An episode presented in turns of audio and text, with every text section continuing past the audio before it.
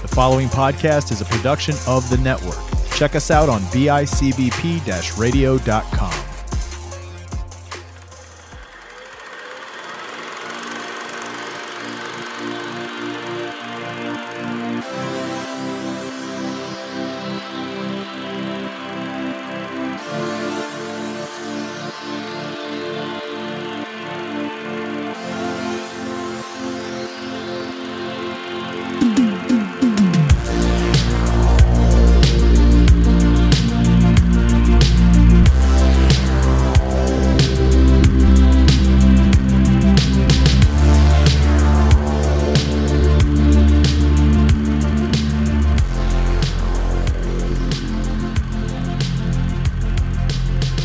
up, everybody? Welcome back to another episode of Silence Your Phones, your movie review podcast found exclusively on the network at bicbp radio.com. I'm one of your hosts, Chris Chavez, joined as always by Sean Fritz.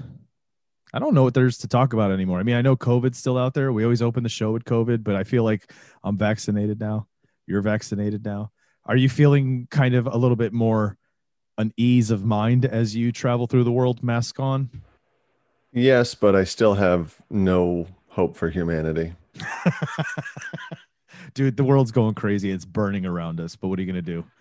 What are you I, I have do? a fire extinguisher in my pocket. I don't know about you. I'll tell you what, man. Watching the movie that we watched for today's show, I watched it again this morning. Uh, it was nice. It was a nice escape, right? Like I was watching it, going like, "Oh, such simpler times." The 1950s, right? It was the 50s, 60s. 60s, such simpler times. Um, yeah, but I guess you know it's just it's all within the context because we know obviously the 60s was not a simple time, a lot of upheaval in the world and and in the country at the time as well. So I guess it just never changes. Why do we always look back thinking everything was better in the past and it really wasn't? Probably because of our level of responsibility at that time. So, for example, Ah, true. uh, if I look back at the early 90s, it's like, oh, it was great because I didn't have to worry about anything. Um, if I was told to go somewhere, well, then that person's taking me there. Yeah. Uh, if if I had to be somewhere, I didn't make those plans. The I was you know effectively told again to go there Yeah, and be there and be ready to go to to leave for there.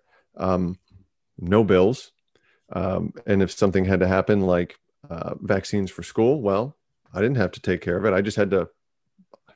You know, it can't happen unless I'm there to get vaccinated. You know, for the uh, measles, mumps, rubella, smallpox, chickenpox, uh, you know, whatever else that they make you Yep. take for every poxy school. pox. Yep. Yeah, poxypox, epoxy. You know, those that's the worst one because that just covers everything and closes it up. Um, but I, I think it's also, it, yeah. You Um, you, you like that?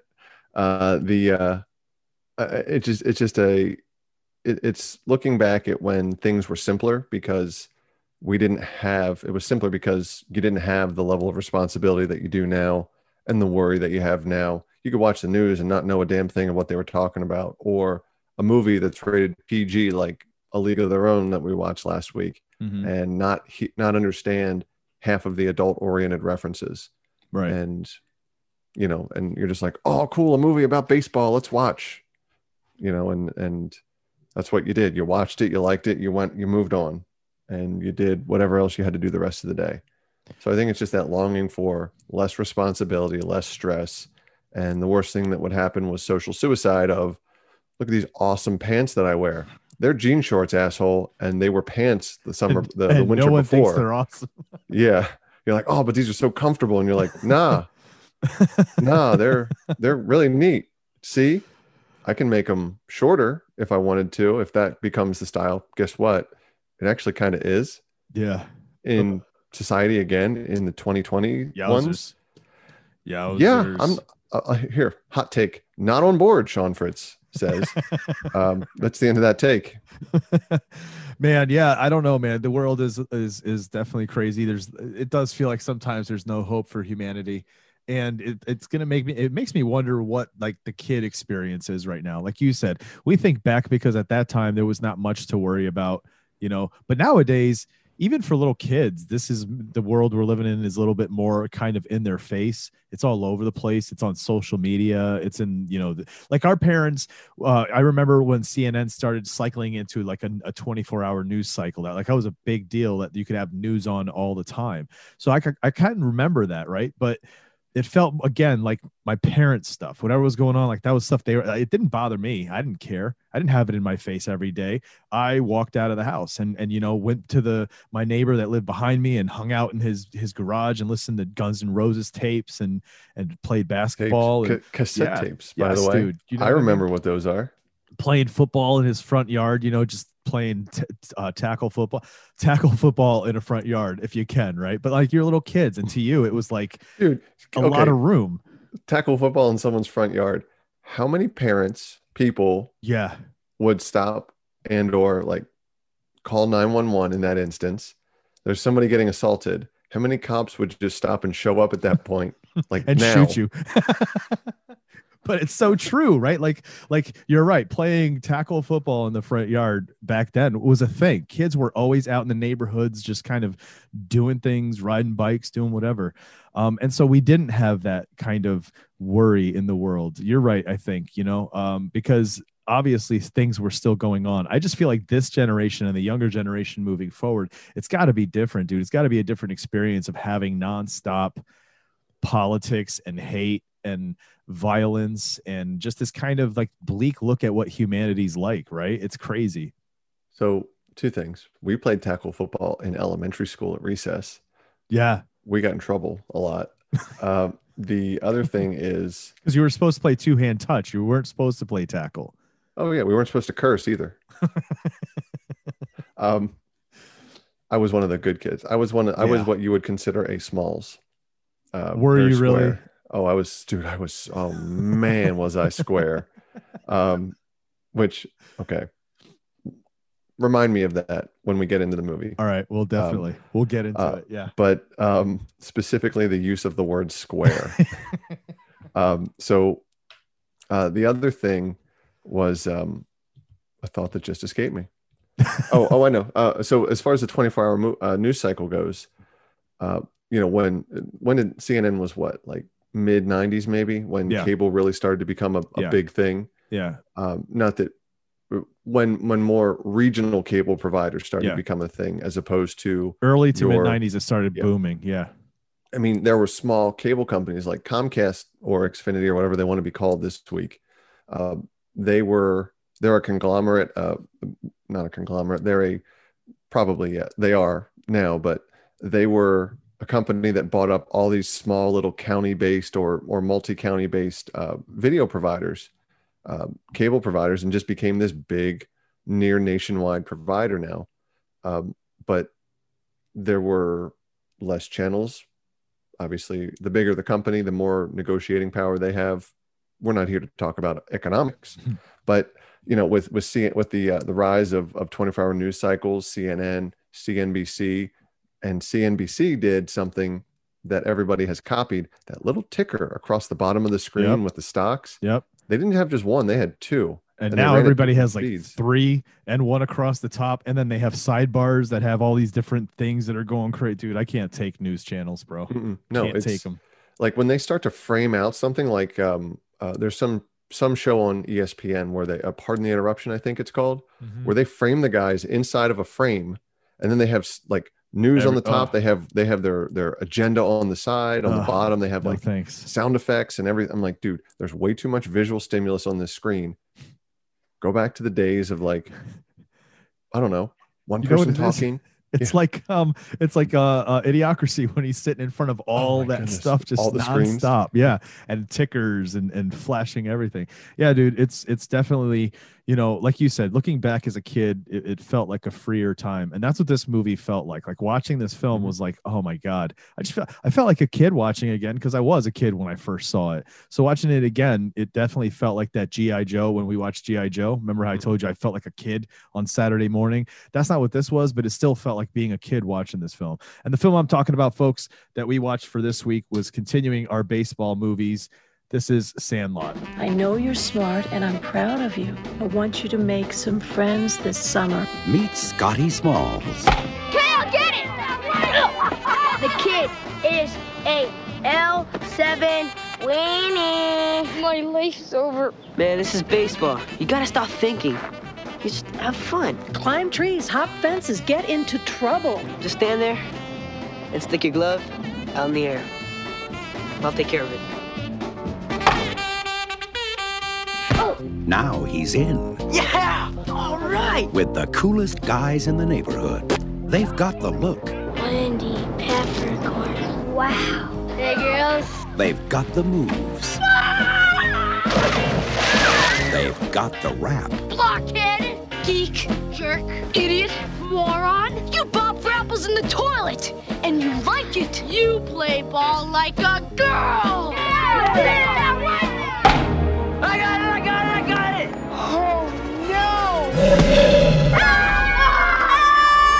Something else has got their ball.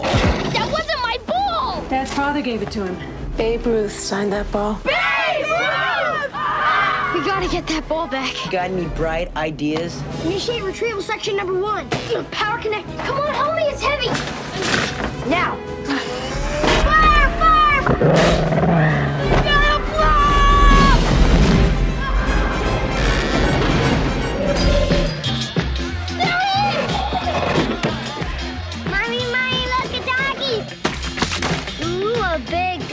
20th Century Fox presents Hey guys, it's the Sandlot babies! You're the ones that making all that racket. A Lifetime of Adventure. Come on, Squeak, you can do it. Pull through, bud. You little pervert. Gila. The Sandlot. A little piece of paradise, a half a block wide, and a whole season long. Scotty, have you made any friends yet? Oh, Oh, I'm sorry, Mom. The it's- Sandlot. and it's a ve- the, the original, and it's a very relatable movie too. It's what? because it's very relatable.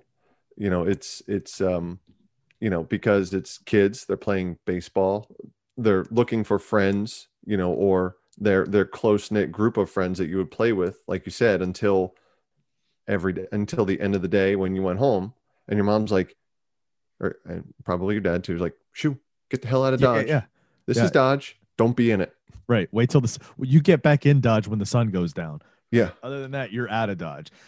Uh, let's get into the plot.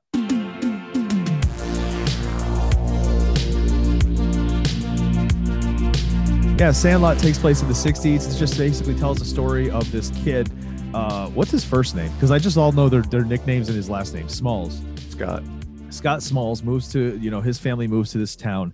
And I love the narration at the beginning because he just he says how like oh just his luck it's at the very end of the school year not enough time to make friends so he starts this like summer not really knowing anybody but this neighborhood he lives in is full of kids and there's a whole like neighborhood bunch of ruffians that like to play baseball in this sandlot hence the name of the film um and that's It's what this film is It well, it's very um, the the narration is very Wonder Years like, which Yes. came out a few years before. Also reminded me of Stand By Me, almost very Stephen Kingish. Like the if you oh you've never seen Stand By Me, same idea. Starts out with an older guy talking about what it was like to be young and with this group of friends that kind of impacted him at, at this point in his life, and then it flashes back to the the whole movie is them being kids. Um, but yeah, that's what it kind of. You're right. It's very Wonder Years. It's very much like this is what it was back in the day when me and my friends were growing up and this is and but he's telling us why he was so impacted by these kids right?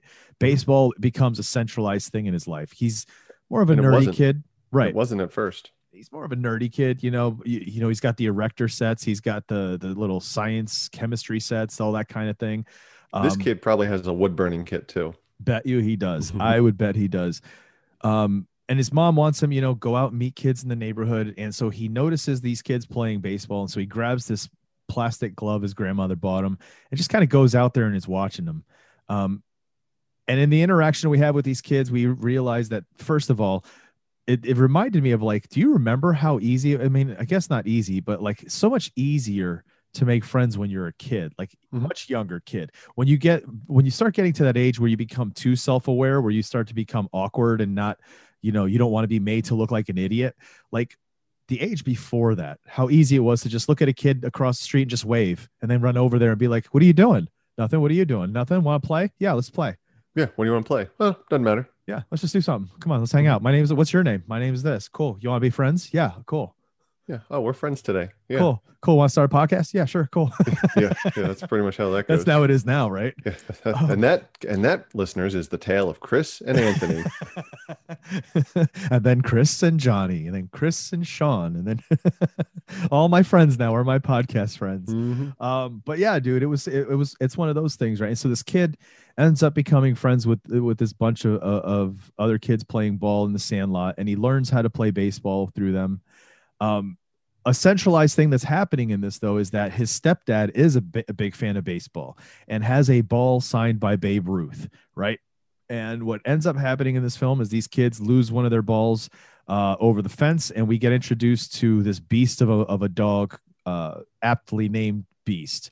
And the Well, new that kid, they aptly named. yeah, and this whole mythical story behind him was amazing.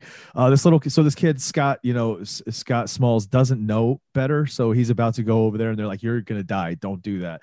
So he learns that this beast is anything that goes over the fence now belongs to this dog because it's it's it's a child eater that a kid had once gone over the fence and was never seen again. Like literally, the, the dog ate the kid. Okay. So First of all, all right. The the beginning uh, at the uh, when they go through the the montage, which Yeah. they did a very good job of. Dude, the, the yes. montage of the dog. When Loved they it. throw him the Fred Flintstone size rack of ribs, the be- he's a little puppy. And they throw him that thing dude. I burst out laughing. Like i said i saw this when i was a kid so seeing it again there was a lot of stuff i forgot but when i saw it i was like oh that's right. I love this. Mhm. um you know so there's this beast now and we learned that the you know it keeps all of these balls. So they get a new ball and they're playing for a little bit longer in the film and now this ball gets destroyed because uh the star of this this group of kids the kind of you know the the athletic figure benny the jet ends up breaking the ball literally hitting it so hard it rips out of its uh skin casing you know it just right out of the leather he I'll must tell have you watched something. The Natural for inspiration that day. when I saw that dude, immediately what came to mind was how ridiculous it felt in the natural. Mhm. Remember how I said to me it just felt ridiculous? It doesn't feel ridiculous in this movie. Why not? Um, so I have a thought here. Is it the way it was done? Like, why not? Well, it's a kid, first of all, Okay. and it's this. There are stakes. They have one baseball, and that baseball Yes. costs ninety eight cents. Yes. But Which is, could that- might as well be 50 bucks to these kids back in those days. But they also reference trading in bottles Mm-hmm. to to get the five cent deposit. Yep. Which, anyway, we're not going to get into how that works. And how Uh, old we are that we yeah, understand yeah. this. well, okay. Since you mentioned that, yes, we will. Um, when you uh, Pull I- up a seat, don't- kiddies. I don't believe that they do that in where you where you live in New York, do they? The Yeah. you have to take. Oh, you have to take them back. Yeah. For the yeah, yeah, five yeah. We cents? have we have the the bottles and cans. Yep. So as far as that goes, to my understanding, at least this is how it works in Vermont. Because a friend of mine who explained this to me lived in Vermont at the time. Um, is when you buy, let's say you buy a six pack of Mhm. Glass bottles of Coke and it costs a dollar a bottle. That's six dollars. If it's a five cent deposit, if it's a five cent return on that, you're paying a dollar five per bottle plus tax. Yep. And that five cents on top of that dollar is returned to you upon you know return of the, of the bottle. Yeah. Yeah. Well, or you have to take it to the plant. I think this is before Right. they had pickup, but and it might still be that way. I don't know. Oh yeah, So no, I don't get paid for anything in my recycle bin. I got to take it Yeah. to the you have to actually actual take it and they'll yeah. give you yeah. So these kids were just these guys were hustlers. Yeah. You know, they, they Oh. I'm sorry. They were hustling. They weren't hustlers. Um, they were, you know, they were looking for five cents here. Or it might have been a penny at the time. Who knows? But yeah. you know, in, in the 60s, I doubt they were given five cents back because the money is probably, you know, Yeah. more, you know, the inflation and such. Yeah, so he tears this ball up. Now they don't have a ball. And uh little Scott Smalls, you know, not knowing anything really because he doesn't know anything about baseball, says, "Hey, my stepdad has a ball we could use. Let me go grab it." Right? Yeah, and the the the irony here, the the the ironic part maybe is the um that that notepad that he writes is uh what does you know what, what does he put like who is the great bambino or, or stuff stuff to remember for baseball Yeah, yeah, because he hears these kids reference the great Bambino and all Yeah. of his his uh you know flourishing of nicknames. Um, so they use this Babe Ruth ball. It ends up going over the fence, and now they're like, "Shit, we can't get it." Because at first he doesn't know who it is. He's like, "You know, it's super important," and he's freaking out. And the kids are like, and they never look so at the ball either No, to no, see what it just throwing it around. Yeah. No big deal. And I'm thinking, oh my God, oh my God, they're hit. Oh my God, they hit that ball. Oh my, what are they doing with that ball? Right. Kids are like, uh, what? It's not a big deal. We'll go get another ball. You know, it's okay. We had some time to play. He's like, you don't get it. You got it from a friend of his. It's super special. Some lady, Ruth. She even Some- cited her name's Ruth, baby, Ruth. yeah And they're like, Babe Ruth. They literally flip out. So then it becomes a film of these kids getting the ball back, uh, coming to terms with their fears and, you know, with this animal, this dog. Um, and that's, I mean, the whole entire movie is about this kid moving to this film or to this town, becoming friends with these kids and kind of having that coming of age summer, right? Growing with these kids. Uh, and it even ends with the whole like, mon not a mon- not in montage, but what is it? The wrap up where the narrator just kind of tells you what ends up happening to these kids as they get older, which I love those types of things. Happens in Stand by Me. Um, american and- graffiti yeah, I absolutely love those. I really do. And homer um, simpson even did a song about it about Did animal house yeah Oh, oh yeah, yeah. it's it's ridiculous I'll, I'll Um, find it for you but it, it, it american uh, Amer- uh, animal house did the Animal same thing Animal House. Yeah, I love those things though, dude. And uh, but yeah, so that's what this film is. It's it's it's just a strict. Uh, it's a coming of age tale about this kid with baseball as its central theme, right?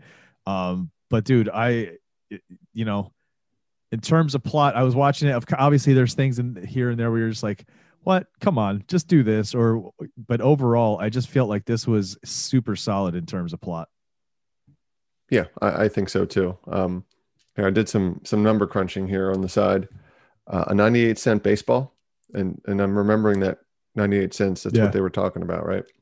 Um, in today's in with inflation is uh, a little overpriced for a baseball. Uh, Eight dollars sixty cents. Oof, yeah, I would say so. Isn't it only like a couple of bucks for a baseball? Like, how much is a baseball now? Well, so here's the thing. Uh, I went on Dick's Sporting Goods website, and by the way, I don't know how you search for a baseball and not get how you search for baseball on Dick's Sporting Goods dot- or Dick's.com, which I was very nervous to type into my my uh, my Like, machine. I'm by the way, sure this is it. yeah, see. uh, let's hope. Um, and uh, I just typed baseball, and I yeah, got over don't put in Dick's results. balls. You don't want to Didn't, search didn't that, put that way. in. Yeah, didn't put that in. Um, but I, I I searched on on Jeez. on Dick's Sporting Goods for baseball, and I got two thousand plus results, and none of them were baseballs. Like, so do you search for like baseball ball? Like, how redundant is that? Yeah, all right. so I just went over to Amazon, and uh, you can get a three pack of baseballs for nine ninety nine. So Okay, so about three bucks a piece. Little- More or less, little, yeah. Little, little overpriced. So they didn't take into account the the abundance of baseballs nowadays. So the prices wouldn't be, you know, the, the supply and demand, if you will.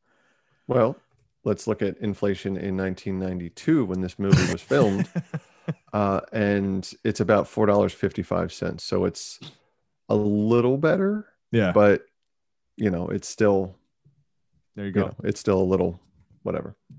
Uh, there you go. Anything else you want to say about the plot?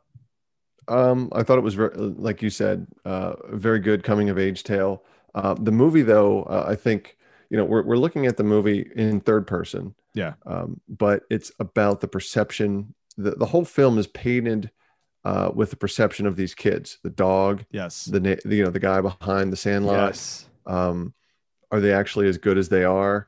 Uh, that exactly. So that's what I was going to say when he rips that thing apart. Is like, Mhm. does it feel better because you know that this is being told from the a guy who's has the memory of what it felt like to be a kid, where everything's more grandiose. So Mhm. you know the fish is obviously bigger. You know what I mean? Well, and at the same time, um, this is before the the theory, uh, or, well, the Mandela effect uh, was a was a legitimate theory. Yeah, yeah. Um, the this was also uh, before um, what is it the the the effect of memory experiences in memory were really painted. It's like, well, if someone says that this is it, it's either they're lying 100% or they're being 100% truthful. There's not a gray area, which I think science has proven over time that that is in fact not the case. Um, the you know so there's that. Uh, it's uh, and again it's painting the perception of these kids. So as you said, the fish is bigger. Yeah. The dog, the legend of this dog. You know the the the the cultural story or not the culture the the the local stories that are passed around the legend of things uh, you know is very much the perception of how these kids hear it see it and interpret it as opposed to what really happened even the imagery of the dog like until he actually is over the fence and comes face to face with the dog for real in real life everything we see about the dog is very much oversized bestial monster like puffs of smoke and everything just coming out from you know it's all this kind of fantastical this beast right? And then we see it's this dog. And so you mm-hmm. understand like when you're a kid big dogs seemed much bigger the thing was literally the size of you you know what i mean scary as tall yeah and Yeah. scary as hell and not as tall as me like when he's on his hind legs right as tall as me standing normal Yeah. And I'm six two. This dog's back tops out right around my height. Yeah, you Um, know what I mean? And I think when they did the when they did the flashback for the dog's got to be locked up forever. Uh, forever. Yes, they repeated it three or four times. Forever.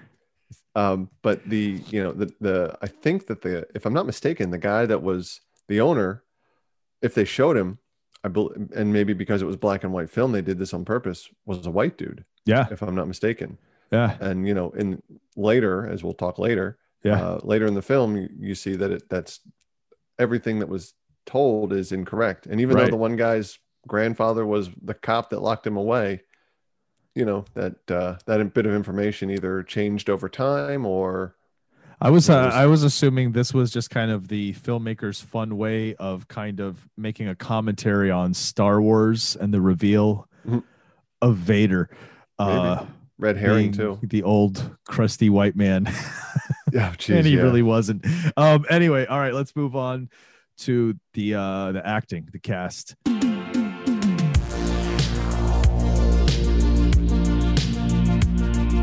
This is a fun cast, and I know this cast obviously from you know nostalgia memory. Like this group of kids, I remember you know because this was a movie we watched a bunch of times when I was younger. It was a movie that we quoted a lot. I, I mean, I don't know how many times I, I, I've said "You're killing me, Smalls." You know, when somebody's literally killing, not literally killing me, but you know what I mean, figuratively killing me. Um, but this is a pretty decent, decent cast, a fun cast. Um, so let's get into them, dude. Scott Smalls, the kid, the kid who played Scott Smalls, a kid named Thomas Guiry, Geary. Geary perhaps So when I look at his, he was uh, tw- 12 years old when he did this film, right? But then I see these other films he was in. I was like, wow, I would never know this was the kid from The Sandlot. Apparently, he was in Black Hawk Down, Mystic Wow. River, The Revenant. Uh, remember U five seven one, the uh, the submarine movie. yeah absolutely Um, yeah, wouldn't have known he was in any. Like, if I see him today, I wouldn't know. I, I don't think maybe only a couple of these guys I'd know these kids because I've seen what they look like now as as they got older. But Mhm. some of the other ones I wouldn't know. You know, yeah he looks much different i mean but he, he, played. looks This kid was good. This Yeah. kid, like you know, uh, we always talk about child actors and how they could make or break a film. A whole film of child actors, and I felt like every single one of these characters, uh, these little actors, these kids were so on point. Or dude, they were like literally, they were these characters. Do you know what I mean? Yeah, well, I mean, they are these characters at this point, but yeah, I, I know exactly what you mean. And and this guy, all right, we're gonna get into the square discussion here. Scotty Smalls. square. Well, first of all, this is uh, Tom Geary's first role, and he plays this kid that is deer in headlights, doesn't know what to do, doesn't know how to act around other kids, which was great.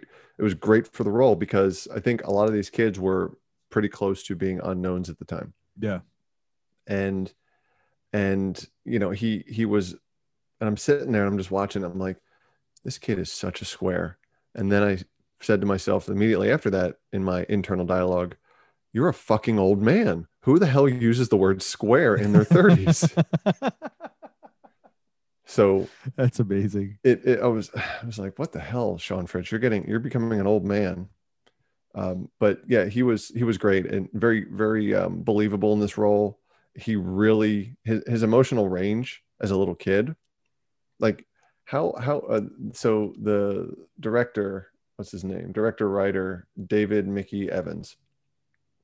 Yeah. how do you get this kid to be like hey you have to act like you're going to get grounded for life and you may never see the sun again it's like you can't really you don't have a like a, a life of experience to call back on Yeah. like when was the last time you got grounded well, like like a month before casting Yeah. Right.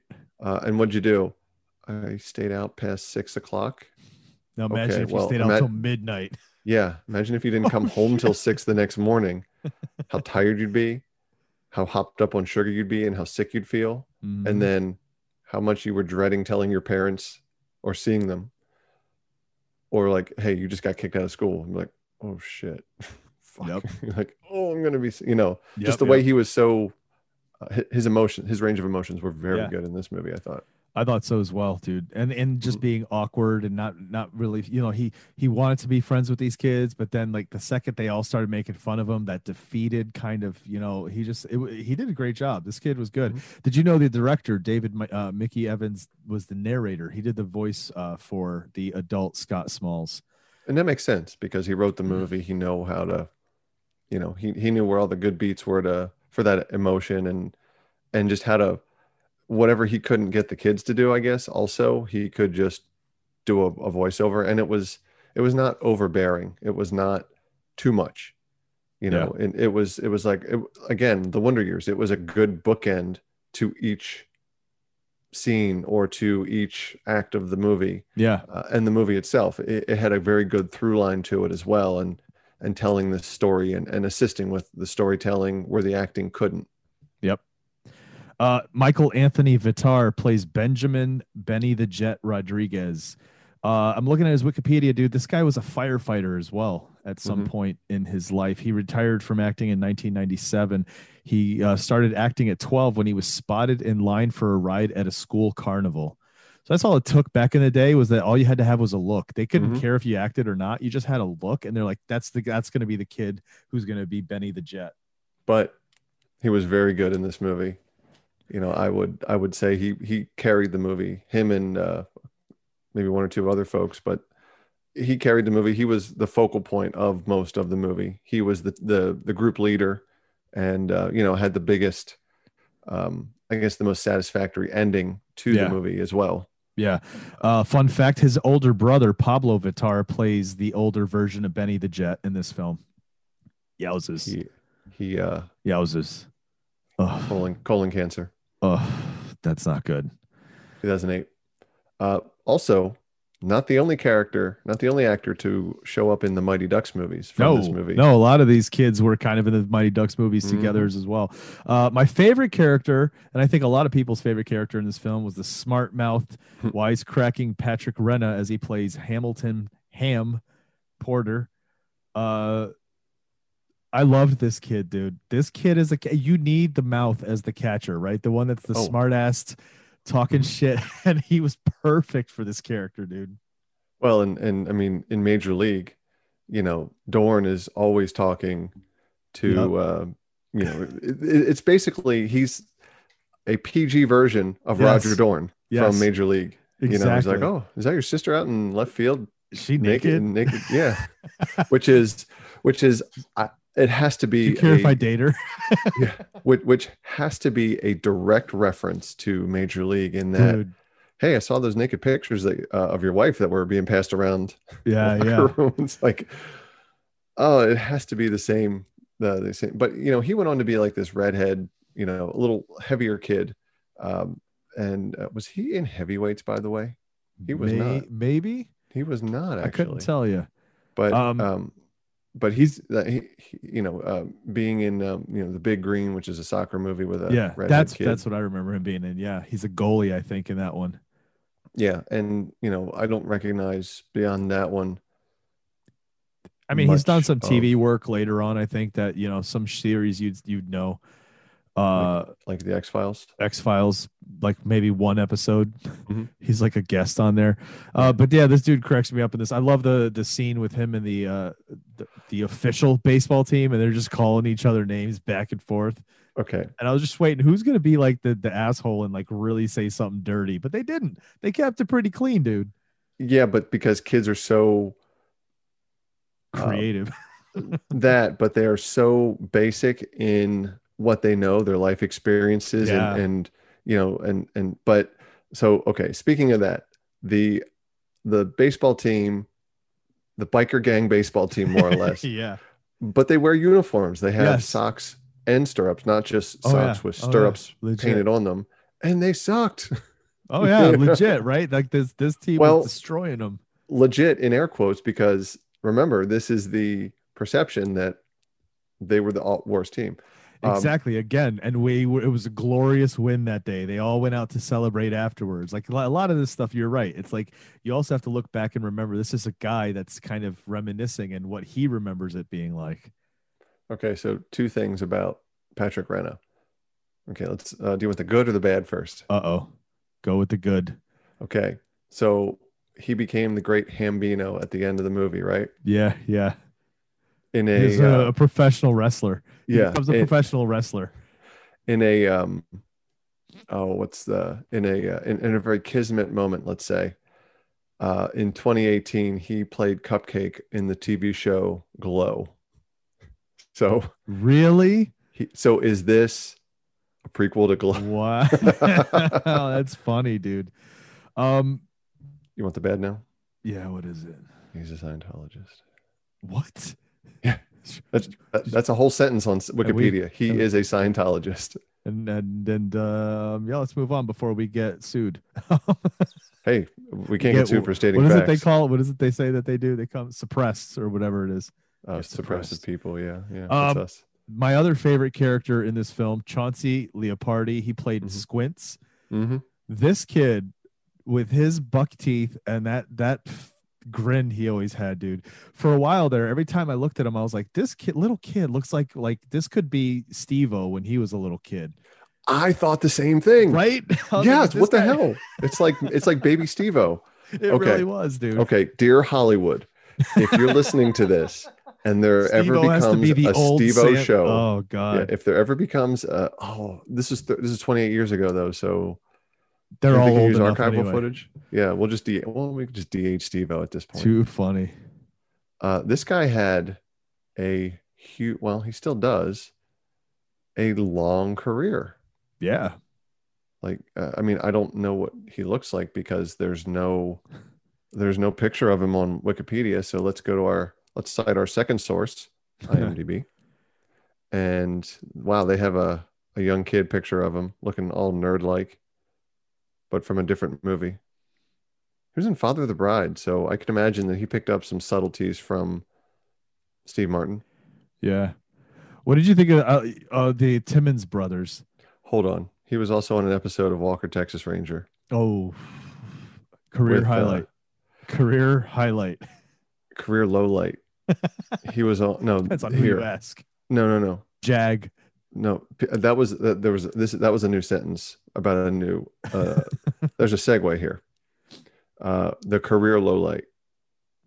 He also was in Sandlot, The Sandlot, Heading Home 2017 straight No. to DVD movie. Stop, dude. I don't even want to know that any about. Oh, I saw that they did all these straight to DVD sequels and prequels and TV mo- shows. and no thanks.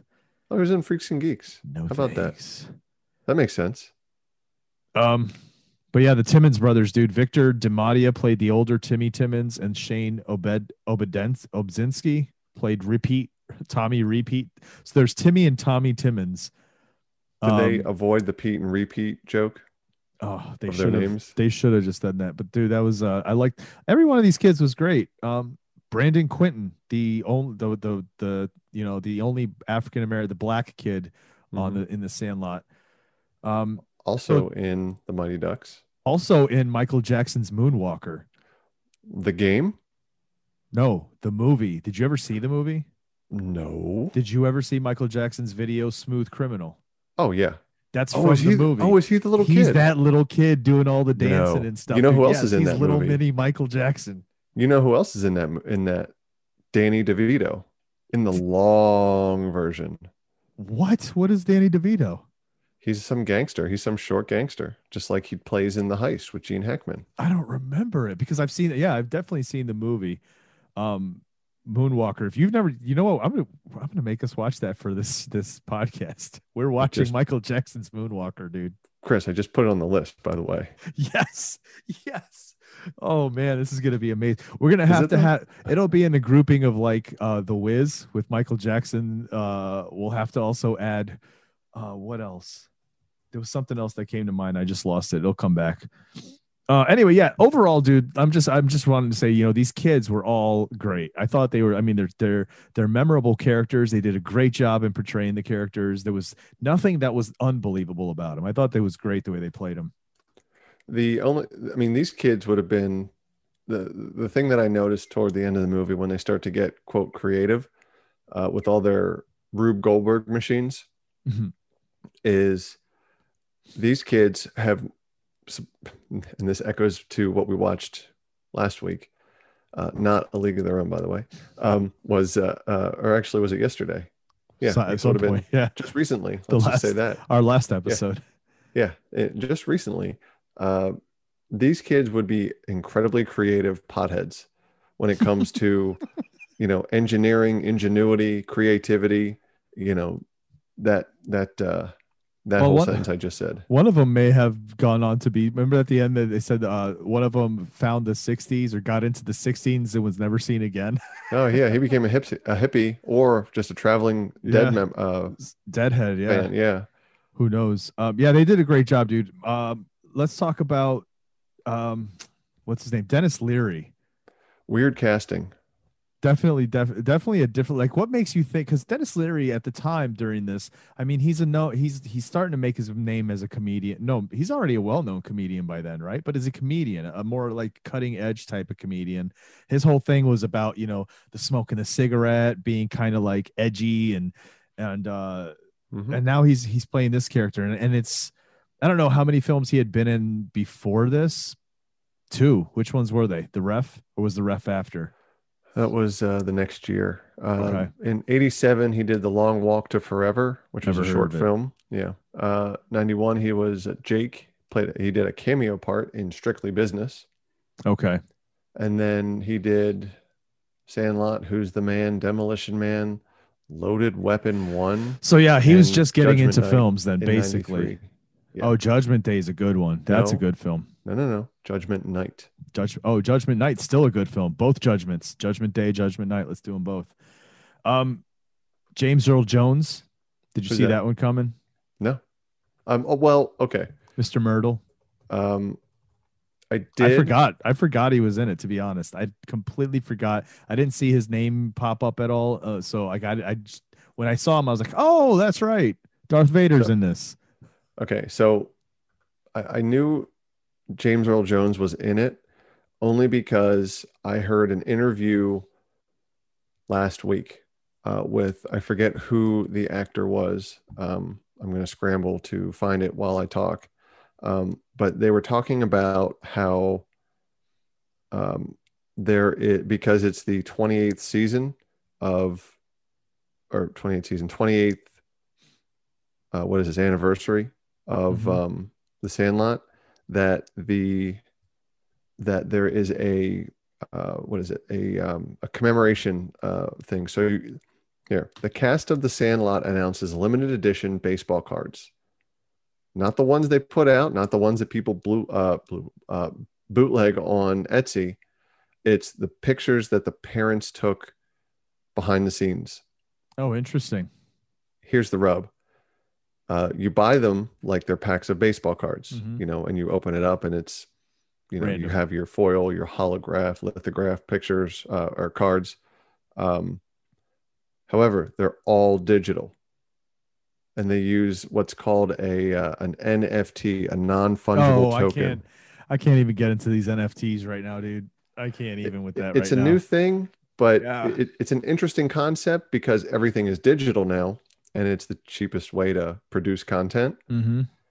What I don't understand is artists selling NFTs for their artwork, like one of a kind. But so you, can, say you're the resell it. owner. Yeah. Yeah, but you can resell it or you can Yeah. destroy it. I, I don't. I don't. Can you Yeah. destroy an NFT? I don't know. I don't know how it works, dude, but Mm-mm. No, I'm not too there yet. For this, I'm too old for We'll this see. shit. we'll see. But I thought that was a pretty interesting thing. And there's, they uh, he mentioned that there's the potential for some sort of um, you know some sort of uh, potential real new movie. Eh, uh, again. I'm like, okay, Don't mess with it. Leave it alone. Classics are meant to be left alone. Yeah. James Earl Jones, man, let him be left alone. oh, alone. but they said something about James Earl Jones uh, as well. Gotcha. That was there was a long way to get to that, and so I heard, but I didn't remember, you know, that he was in it. uh, let's not forget, dude. Marion Ravenwood's in this as well. Hmm Uh, Marion Ravenwood, played by Karen Allen. She was in Raiders of the Lost Ark. That's not her name in this. She plays the mother of Scott Smalls. Um, but you know, Karen Allen of Animal House fame, uh, Scrooged. I love that film. I watch it every Christmas time. One of my favorite versions of A Christmas Carol. But every time I see Karen Allen, I always, always the my first instinct is is to go, oh hey, it's Lois Lane. No, it's not Lois Lane. Not the same actress. But for some reason, I always can. I I, I always can. Uh, you know, mistake them both. She was in Animal House. Yep, that was her first film. Mm-hmm. Uh, but her. great performance, I thought. Again, she plays this mother pretty well. You know, even the interaction between her and Denis Leary, even though it's super like brief on screen, it's very believable. Like it didn't feel like cardboard cutout, didn't feel fake, didn't feel hollow. It felt like this was a woman and her new husband really trying to make sure that they bond. You know, her son and her husband bond. Yeah, and and you know it.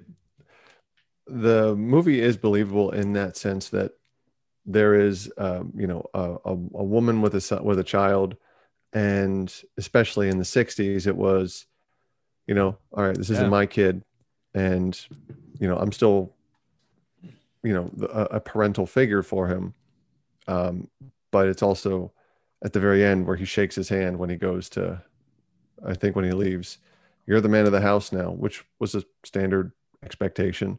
But but also he shakes his hand, he doesn't give him a hug or or anything like that. It's like, well, this is definitely um, at least of a time. Yeah. Um, anything else to say about the acting? No, I think well, no, yes, uh, I think everything was was very serviceable. Um, uh, very believe not serviceable, more so believable is more of what I would say. Um, you know, did a great job of conveying. These kids did a, you know, like you said, kid actors can be a detriment. Um, I think we said mentioned that in the Ernest movie, and I think just the Ernest movie was a detriment, but on Mhm. society. But uh, you know, but in terms of kid actors in this movie, I think it was great. And you know, you did have some some good um, tent poles, like you, you mentioned. Um, um, you know, Karen Allen, Denis Leary Mhm. is starting to come into his own here as an actor. James Earl Jones, especially. Um, I mean, we didn't mention it, but Art LaFleur Yeah, was Art in it LaFleur. for That's all right. of about thirty-five seconds. Plays the babe, Yeah. Um, the you know, black, and black and white grainy babe. Mm, yeah, paint by colors at one point. It looked like, but I mean, he's been in a ton of movies. Oh yeah. so you know, and and this one being in '93 was halfway through his movie career. So he he kind of has a pretty good idea of how to act. Um, but man, he chews the scenery to say the least. Oh yeah. Oh, he Big time. playing that up. I think that was probably the worst acting in the movie, and that's being surrounded by a That's bunch of kids. you know you're right. You're 100 percent right. That was a weird babe. I, I it just felt very that that did feel wooden. That piece that felt kind of mm, Well, there was there was a movie called uh, 61, I believe, and um, yeah, it was definitely 61, and they they went a little bit more with realistic looking people that played mhm. those characters. Was it 61? No, that was that was definitely not the movie. Um, Barry Pepper's in that movie, by the way, and Barry Pepper is a great actor. I don't care what anybody says. Um, but there was a movie that had something to do with Babe Ruth. I forget what it was. So I think it was called Babe. yeah, who was that? John It wa- Goodman. no, it was a bunch of animals, bro. They it was the thing where they had the Oh, animals playing I was the talking about players. the Babe, not Babe. yes, no, John Goodman does play the babe. Uh, Although but there's also that the was one- 1992, and this could have been this came that came out in 92. The Sandlot came out in '93, so why not, why not use just, Goodman? Yeah, or yeah. even the guy in, in, the Natural, the guy who played who was supposed to play the babe in the Natural looked yeah. great. You know, he looks really the good. Whammer. Yeah, yeah. Um, all right, let's get into the music and soundtrack.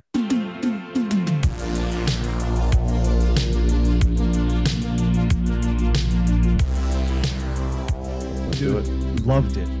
Like 1950s, 60s, a lot of doo wop, some R&B, uh, Motown stuff in there.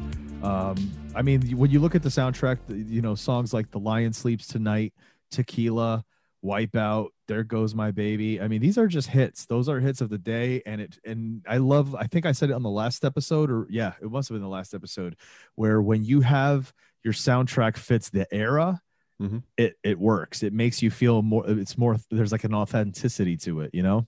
I agree. Yeah, and and I was thinking the same thing. It was, you know, it was quite good. It was it was believable. It didn't take you out of it. You didn't hear like, I don't know, pick a, a current artist. Pat, what was it? What are their names? Paz and Baz, or Pete and Baz. Yeah. Could you imagine that shit, dude? Uh, okay. Ray Charles singing "America the Beautiful." That's nice during that whole Fourth of July scene. That was so sweet, dude. I mean, there Mhm. was they use it perfectly too. You know, um, what was that one? Uh, this magic moment when he kisses her.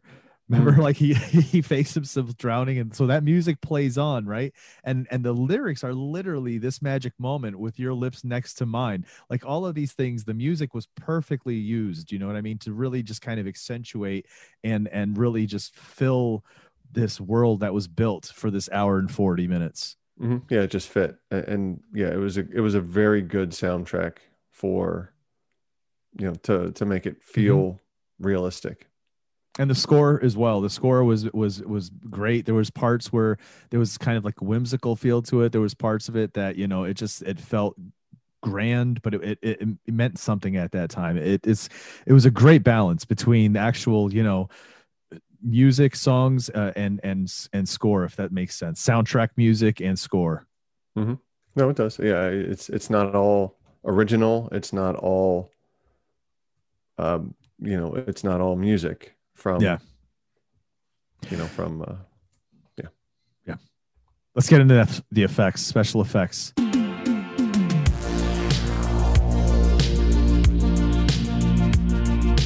uh practical obviously right so here's the thing i can tell you that when they show us the animatronics of the dog right before we actually see a real live dog every other instance of a representation of this beast I mean, it's not the it's it, you know it's, not the greatest. It's not top of the line realistic looking, but it fits what it's supposed to do for the film. Mhm. It, it it's almost like a caricature in terms of again, we're living through the memory of somebody who experienced this as a kid, so everything is much more grand, much more scary, much more you know, kind of over the top. And so it fit for me. Like i watched this and i didn't go oh man that's hokey. That looks horrible. I looked i watched that like just really enjoying how it looked. Does that make sense?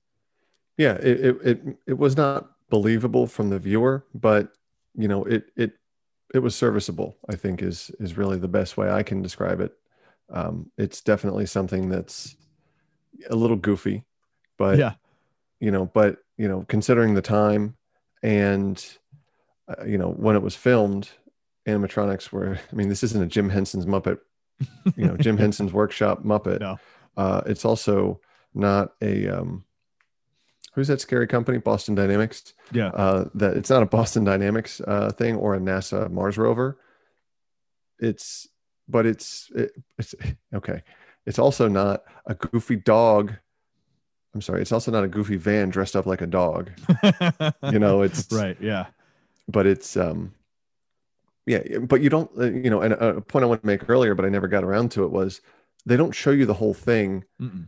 in realistic views meaning you don't see it in standard color color corrections either in black and white Mhm. uh, and a little grainy or you see just a portion of it. They take the jaws approach with this as well Mhm. i think you i think you see the whole thing maybe one time yeah for a couple seconds Yeah. and so you're not stuck on well what the hell is that thing not until That's later ridiculous." yeah but other than that you're seeing muzzle you're seeing a lot of drool and slobber you're seeing a lot of teeth you know giant paw well. the one giant paw that just kind of comes down and it's super stiff so it doesn't even look realistic but it again it just fits what's happening in the film and so the so again it doesn't have to look realistic in that regard it has to fit the way the the story and the narrative's being told Mhm. um the other special effects again is that grainy black and white look which i like the way they not only did they make it black and white but then they added that s- slight little snow to it the graininess like almost like you're watching a tv that's not completely in focus you know what i mean You're, Back you're watching a days. serial. on the- Exactly. you know, or like um like rabbit ears that uh, for TV. Yeah. that are a little fuzzy.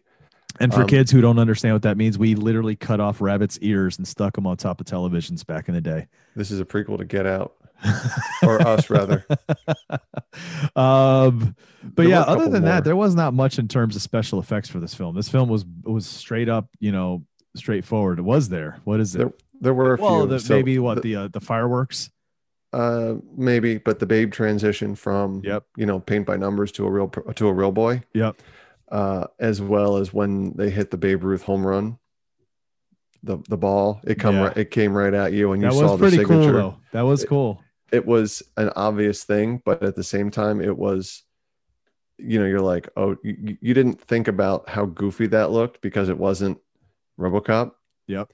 But yes you, exactly yeah, but you you did know that it was like, I don't think so. I think that part of it is perfectly done, even with that that graphic, that CG or that effect,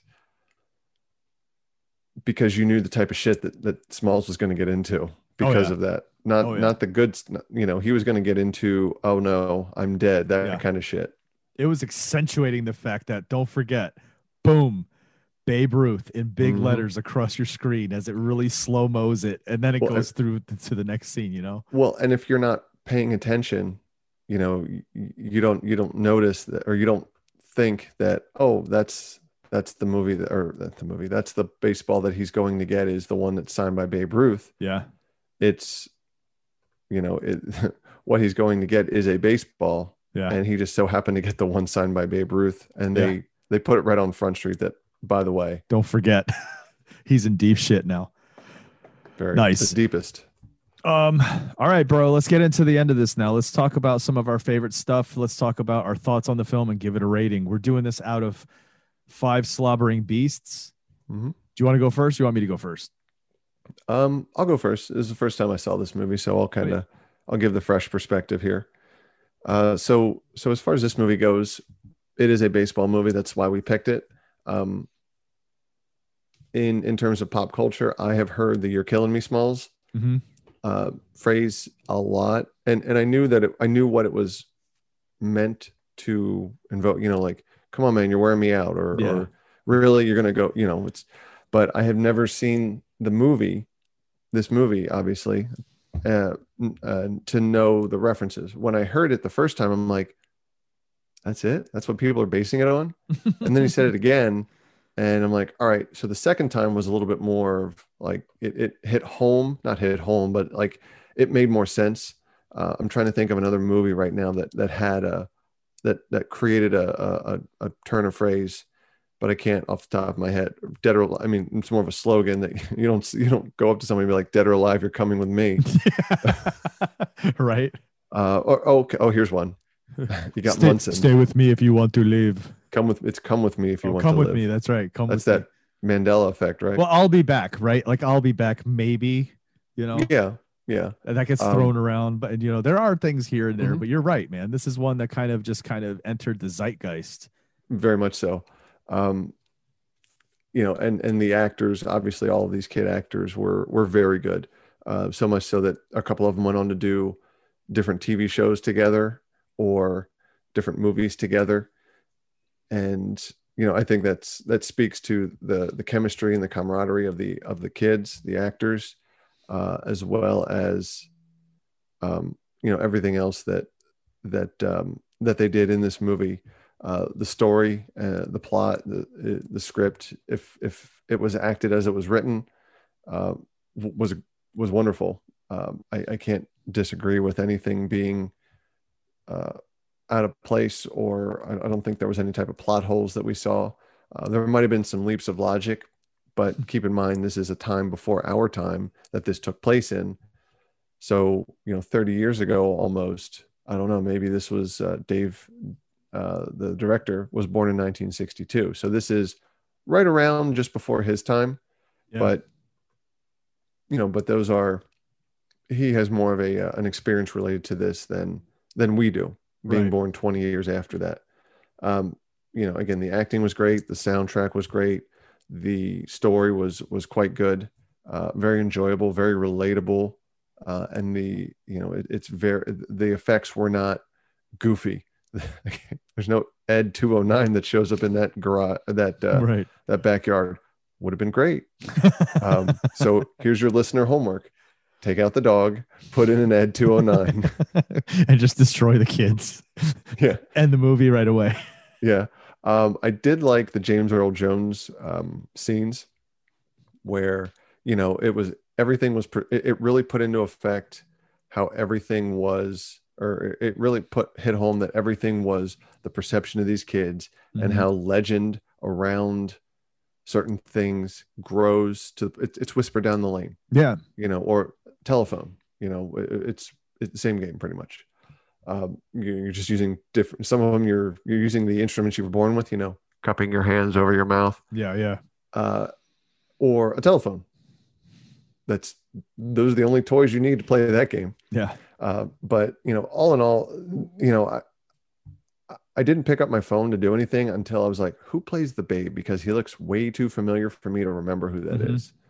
Mhm. Um, you know, the movie made it cost seven million and made three thirty-four point three million in the box office. I'm Mhm. sure it has made far more now in in Oh, yeah. licensing in It's cult, You know- cult classic now. It's considered cult classic. Oh, absolutely. And I like the fact that the that the um that in in the Wikipedia article it says it figures for worldwide VHS and DVD sales are estimated to be uh, over 76 million. Get those VHS tapes. Hey, they're worth they're actually coming back and worthwhile. Not coming back, but there's like Get a 'em. value related to them now. Um you know, so it, and it's it's a 20th Century Fox film, which means that it's now a Disney film. However, unfortunately, not yet on Disney Plus at the time of this recording. I won't knock it for that, but you know, as far as this movie goes, um, I didn't have a firm number in my head when uh, when we started this, but for this one, I I think I have to give this uh, a pretty solid four seven five out of five. Nice. For me, I'm I'm starting out by letting you know it's five because I love this film. I remember loving it. It was one of those you know super quotable films. A lot of a lot of scenes in this movie are super memorable. You know when it comes to the contraptions that they they create to try to get the ball back. When it comes to the "You're killing me, Smalls" gimmick. When it comes to the camp out, you know when he when he wants to know, you know, hey, what, what's the story behind this thing? Instead of just telling him, they're like camp out this is an opportunity for all of us to kind of hang out and, and have a camp out and then we can tell them a story the way these this kind of story should be told in the dark with you know a flashlight up under your face. Um you know there's so much about this movie that i loved and then watching it revisiting it again i never know right? Because i really did think i was going to go in because i'm looking at all of these now critically so I, I i really thought i'd go into never ending story and still enjoy it with that critical eye whereas this one um I did I said I went into it with the critical eye and I did still enjoy it right? It wasn't it wasn't something that was ruined for me. So that really just shows me how good this film was. It's, it's a feel good it's a coming of age and I always loved coming of age, coming of age films. Um yeah what else can I say? Great cast. The kids were amazing. You know the adults in it you know for the minimal amount of time that they spend on screen are very believable in what they do. Soundtrack kills uh slaps as the kids say these days. The soundtrack slaps. Is that is that a real thing? uh that's a real thing my friend. I, I don't support that at all. It's- Knock it off. we're doing we're doing it from now on. I'm gonna let you know whether or not a soundtrack slaps or not. This one slaps. Um I don't approve of that. and then dude anytime there's a dog in a film and the dog is not killed or is not an asshole i'm i'm down for it. And i love this this giant you know mastiff. He was awesome he's a cool dog man I, I forgot about the part when the fence fell on him and i was starting to feel bad and i was starting to think to myself shit i can't remember does he die does he die is this going to be a bad thing right now like i don't want to watch this dog die and no he didn't die it was all good spoiler alert There is a website called Does the Dog Die? Yes, yes. Aaron Watt uses that because she will not Does watch she? movies if, if there's a dog dying. She will not watch I Am Legend because she already knows it's no good.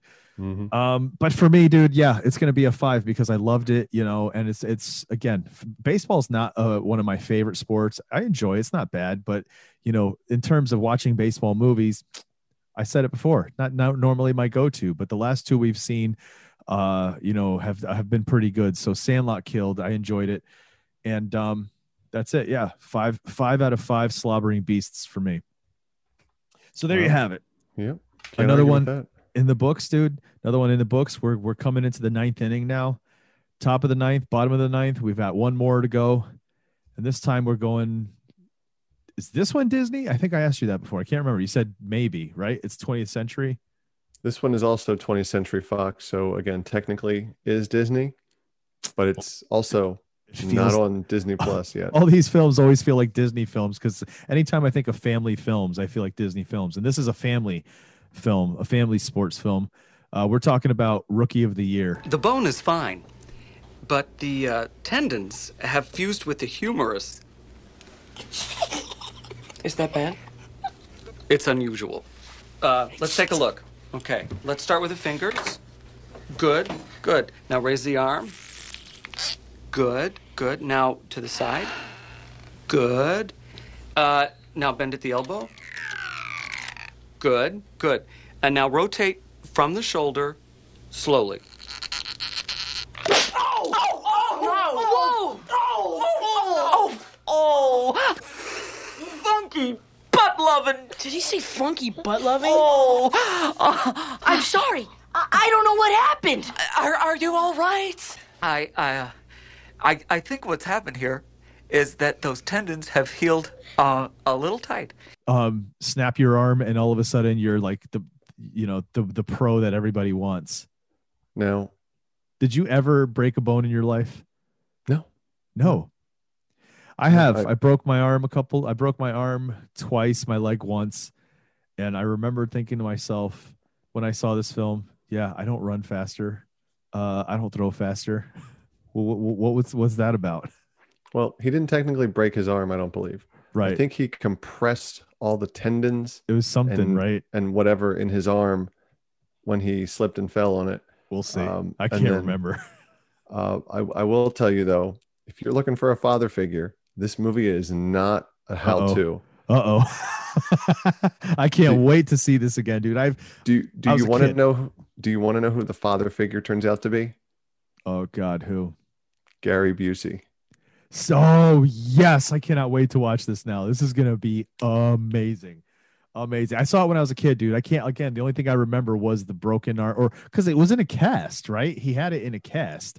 Maybe it was shoulder, arm, whatever it was. See, and and here we go. Not rem- now I remember Gary Busey is definitely in this movie, but I don't. And, and the kid that uh, Thomas Ian Nichols, who eventually was in American Pie, yeah. uh, but I don't remember now that you say that. I, think was his arm up in a Yeah, cast it was up like for at a while. Then after a while, it was like this swing down was amazing or something. Yeah. Dude, I can't wait to see this. This is gonna be great. Uh, anyway, all right, guys, thanks so much for listening to another episode of Silence Your Phones. We appreciate it. Make sure to head over to the website, bicbp-radio.com. Uh, check out some of the other shows on the network. Make sure to support them, but then come back to Silence Your Phones because you know we're the favorite. Sean, what else you got to say before we head out?